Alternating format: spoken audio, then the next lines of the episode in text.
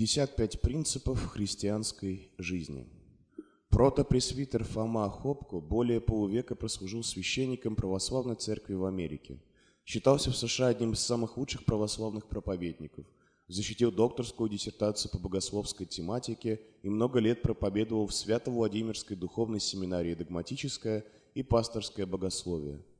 Он стал преемником отца Иоанна Мейндерфа на просту декана семинарии – Десять лет работал деканом, в конце жизни стал почетным деканом семинарии. Воспитал пятерых детей. Отец Фома написал множество статей и книг о христианской вере и жизни. Однажды, когда счет приведенных ему полтора лет перевалил за сорок, его попросили вкратце рассказать, что такое христианская жизнь и какие правила и принципы жизни характерны для верующего человека. В ответ отец Фома сформулировал 55 простых принципов и прочел их. Эти принципы широко разошлись по интернету, в незначительно отличающихся редакциях. Предлагаю вам послушать эти принципы. Первое. Доверяйте Богу во всем и будьте всегда с Христом. Никогда не забывайте Бога. Второе. Молитесь как можете, а не как, по вашему мнению, должны бы молиться. Молитва зависит не только от нашего желания, но и от благодати Божией, от того, как Бог даст помолиться. Для христианина это может означать молиться в своем сердце, молиться у себя дома, молиться в храме. Третье. Пусть ваше молитвенное правило будет таким, чтобы у вас хватило сил не бросить это правило. Нельзя молиться только тогда, когда хочешь. Нужно понуждать себя на молитву в течение дня. Для молитвы требуется самодисциплина. Четвертое. Произносите «Отче наш» каждый день по несколько раз. Когда едете в транспорте, идете на работу или учебу, перед обедом и перед сном. Эту молитву дал нам Господь, она короткая, но вмещает все, о чем нужно молиться – рядом с Христом распятым, воскресшим и прославленным. Пятое. Молитесь краткими молитвами, когда ум ничем не занят. Это может быть молитва «Господи, помилуй» или молитва «Господи Иисусе Христе, помилуй меня» или просто «Господи». Шестое. Во время молитвы иногда делайте поклоны. Святой Ефрем утверждал, если твое тело не трудится во время молитвы, значит ты не молишься. В молитве действует не только ум и чувство, но и тело, весь человек. Седьмое. Ешьте вкусную пищу умеренно, поститесь в постные дни. Избегайте вредно для вас пищи, избегайте какого-либо вреда от пищи. Когда поститесь, делайте это в тайне. Восьмое. Упражняйтесь пребывать в тишине, внутренней и внешней. Девятое. Проводите в абсолютной тишине каждый день по несколько минут. Выключите все устройства, откройтесь Богу, не размышляйте ни о чем. Следите за помыслами, которые приходят, обращайте их к Богу. Десятое. Делайте тайно дела милосердия. Просто какие-то добрые дела, и чтобы никто не знал о них. Одиннадцатое. Регулярно приходите на церковные службы. Приходите в храм, постойте, помолитесь, не отвлекайтесь на людей. Конечно, учитывайте, что вокруг вас тоже люди, но вы пришли сюда на богослужение. Двенадцатое. Исповедуйтесь и причащайтесь регулярно. Участвуйте в таинствах, этим живет церковь. Тринадцатое.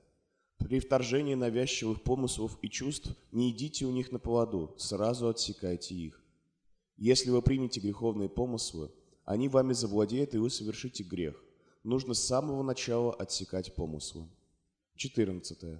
Обсуждайте ваши мысли и чувства с человеком, которому доверяете. Делайте это регулярно. Как правило, этот человек – пастырь, духовный отец или мать, старец. У каждого христианина должен быть такой человек, который знает все о нем – о происходящих в его жизни событиях. 15. Читайте Священное Писание постоянно. Читайте не для того, чтобы поспорить с кем-то, продемонстрировать библейские цитаты. Относитесь к Писанию как к духовной пище для поддержания сил. Если мы не читаем регулярно Писание, мы умираем. Невозможно жить, не принимая пищи. 16. Читайте хорошие книги. Понемногу в специально отведенное для этого время. Не проглатывайте их одну за другой. Не читайте, чтобы получить право заметить, я это прочел. Читайте книги медленно. Время от времени перечитывайте книгу снова два или три раза, чтобы воплотить в жизнь написанное в книге. 17. Культивируйте общение со святыми. Знакомьтесь с теми людьми, кто в истории церкви просиял как святой. Знакомьтесь с теми, кто проповедовал, учил, страдал, умер, жил как христианин. Святой Иоанн Листвичник сказал, кто не подражает святым, тот глуп. Но глупец и тот, кто, подражая, копирует все особенности жизни другого человека. Мы не можем скопировать жизнь святых, но можем чему-то учиться у святых. 18. Будьте просто человеком, представителем рода человеческого. Никогда не говорите «Благодарю Тебя, Боже, что я не таков, как прочие люди». Старайтесь быть, как прочие люди. Чехов подчеркивал, что все нарочито неординарное от лукавого. 19.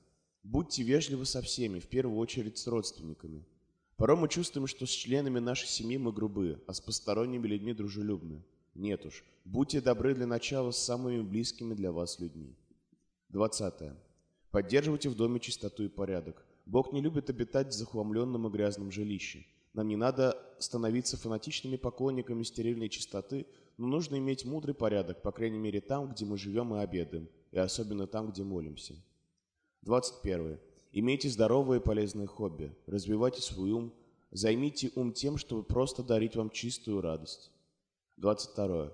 Регулярно упражняйтесь, надо двигаться. 23. Проживайте день или хотя бы часть дня вовремя. Не застревайте в прошлом, не забегайте в будущее. Святой Венедикт советовал, делайте то, что делаете сейчас, будьте там, где вы есть. Что хочет Бог, чтобы я сделал прямо сейчас? Не сегодня вечером, не завтра утром, не вчера, а прямо сейчас. 24. Будьте полностью честны прежде всего перед самим собой. Величайший грех – это ложь. А величайшая ложь – это ложь о Боге, ложь обо мне и Боге. Будьте честны до конца.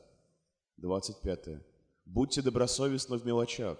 Господь Иисус это заповедовал. Верный в малом и во многом верен, а неверный в малом неверен и во многом. Кто был неверен в малом, потеряет и то малое, которое имел. В Евангелии от Луки Господь сказал еще резче. Неверный в малом потеряет и то малое, которое он думал, что имеет. Поэтому верность в самом обыкновенном в мелочах. 26. Делайте свою работу, после чего забывайте о том, что сделали. Не носитесь с этим потом. Будьте внимательны к тому, что делаете сейчас. Сфокусируйтесь на текущем моменте жизни. 27.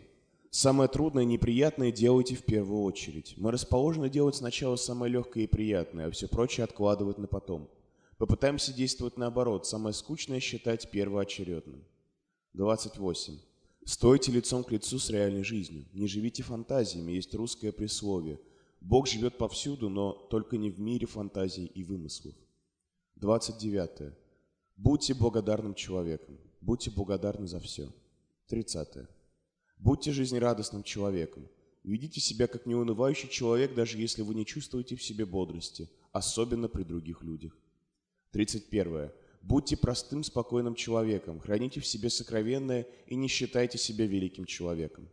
Святые отцы говорят, не старайся, чтобы ты стал известен людям, если хочешь, чтобы ты стал известен Богу. Еще раз, простота, сокровенность, тихость, малость. 32. Никогда не старайтесь приковывать к себе внимание окружающих. Никогда сознательно не привлекайте внимание к себе.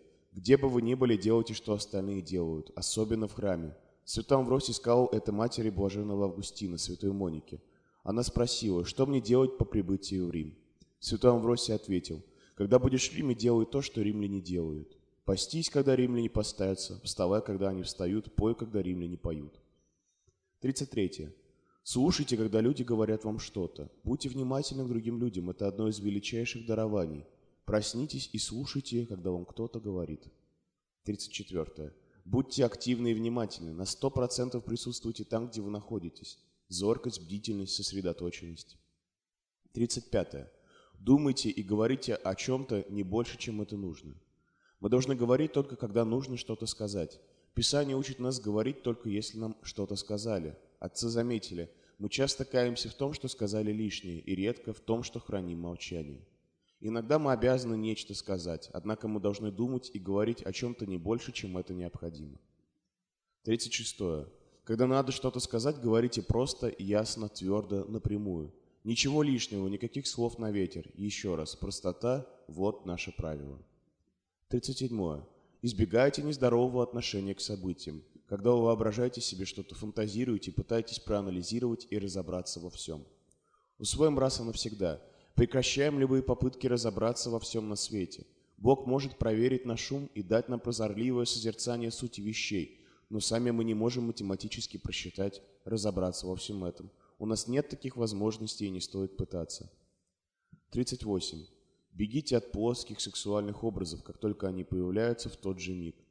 Нельзя вступать в собеседование и спор со страстью Будда, прелюбодеяния и плотской безнравственности – Страсть всегда найдет способ победить, всегда подберет аргументы в свою пользу. От похоти следует убегать прочь при первом же ее появлении. 39. Не жалуйтесь, не ворчите, не ропщите, не хнычьте. Всю жизнь мы учимся видеть наше прегрешение, обращать на себя внимание, а не на ошибки других людей. Именно это делает человека ворчливым. Сороковое. Не ищите и не ждите от людей жалости или похвалы. Нам постоянно хочется от других слушать, как чудесно выглядите, или «Боже, как вам тяжело». Попытаемся так себя вести, чтобы избегать слов жалости и похвалы от других людей. 41. Не сравнивайте себя с другим человеком. На страшном суде нам не предъявят график со сравнительными духовными показателями у разных людей. Бог не сравнивает нас друг с другом.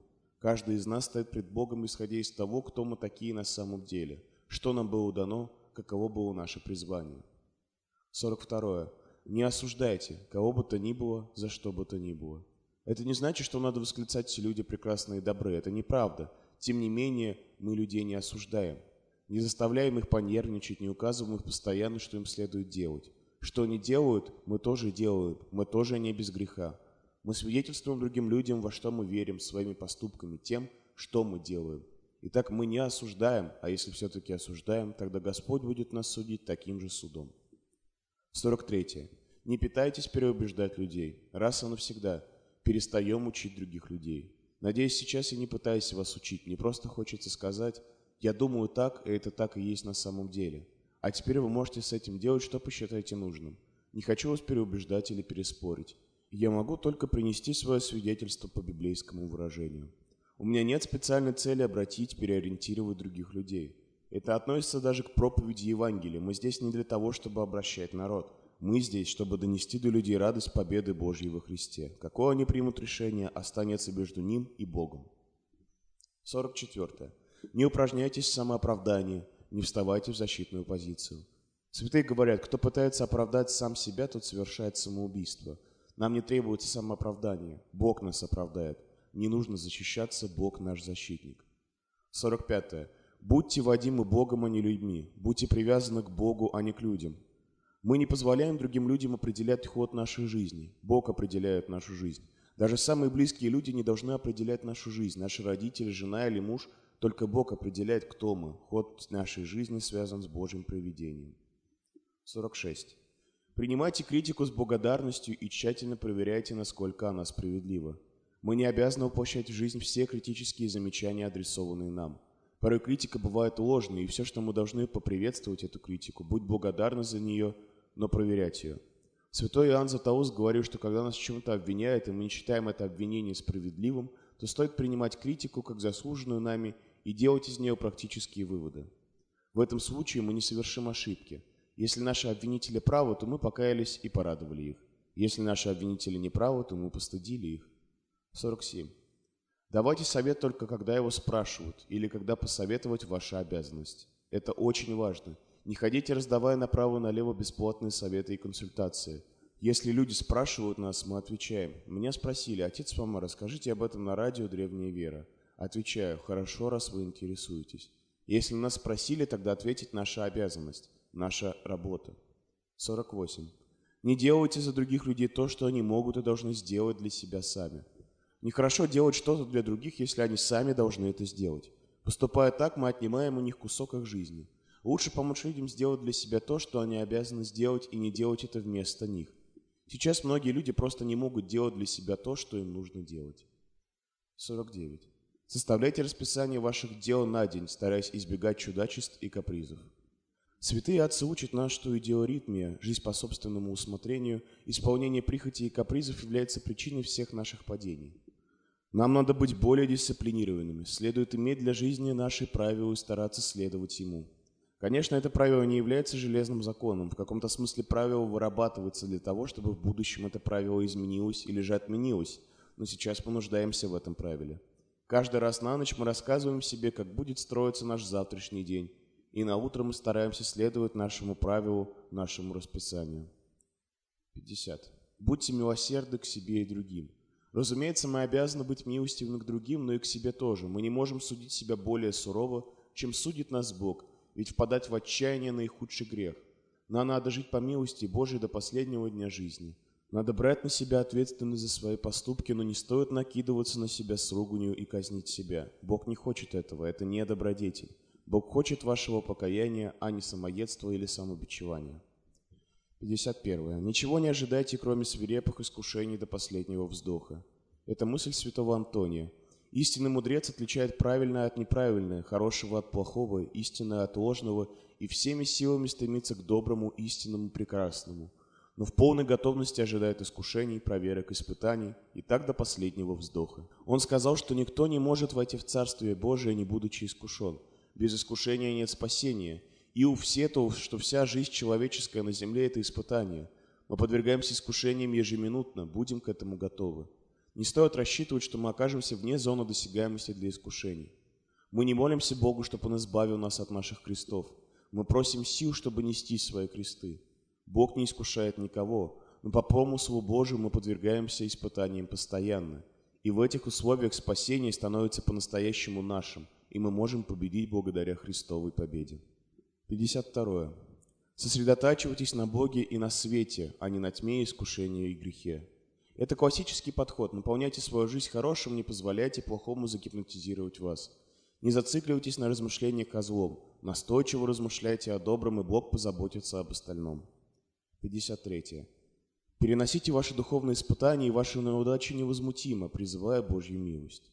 Вот что чрезвычайно важно. Святой Серафим Саровский говорит, стяжание Святого Духа дает человеку замечать свое убожество и при этом не терять умиротворенности, потому что он знает, что Божья милость выше его убожества. Апостол Павел писал, «Когда умножился грех, стало преизобиловать благодать». Не дадим дьяволу порадоваться дважды, посрамив его, став после нашего падения – Будем переносить наши немощи и провалы со спокойствием. Их следует ожидать, их не следует допускать, не следует считать их чем-то допустимым. Но приготовимся к тому, что они будут. Мы не Бог, мы не безгрешны. 54. Когда мы падаем, мы сразу встаем и снова начинаем путь. Сколько раз падаем, столько раз встаем. Мы будем падать. Писание говорит, что семь раз упадет праведник и встанет. А нечестивый не встанет. Нечестивый человек даже не сознает, что упал. Праведник знает, когда он пал, но он снова встает. Предание учит нас, что Богу свойственно не падать, не согрешить никогда. Демонам свойственно падать и не вставать. Одного отца-пустынника язычник спросил, что значит быть христианином. Тот ответил, христианин тот, кто падает и встает, падает и встает снова, кто поднимается снова благодати Божией и начинает опять идти.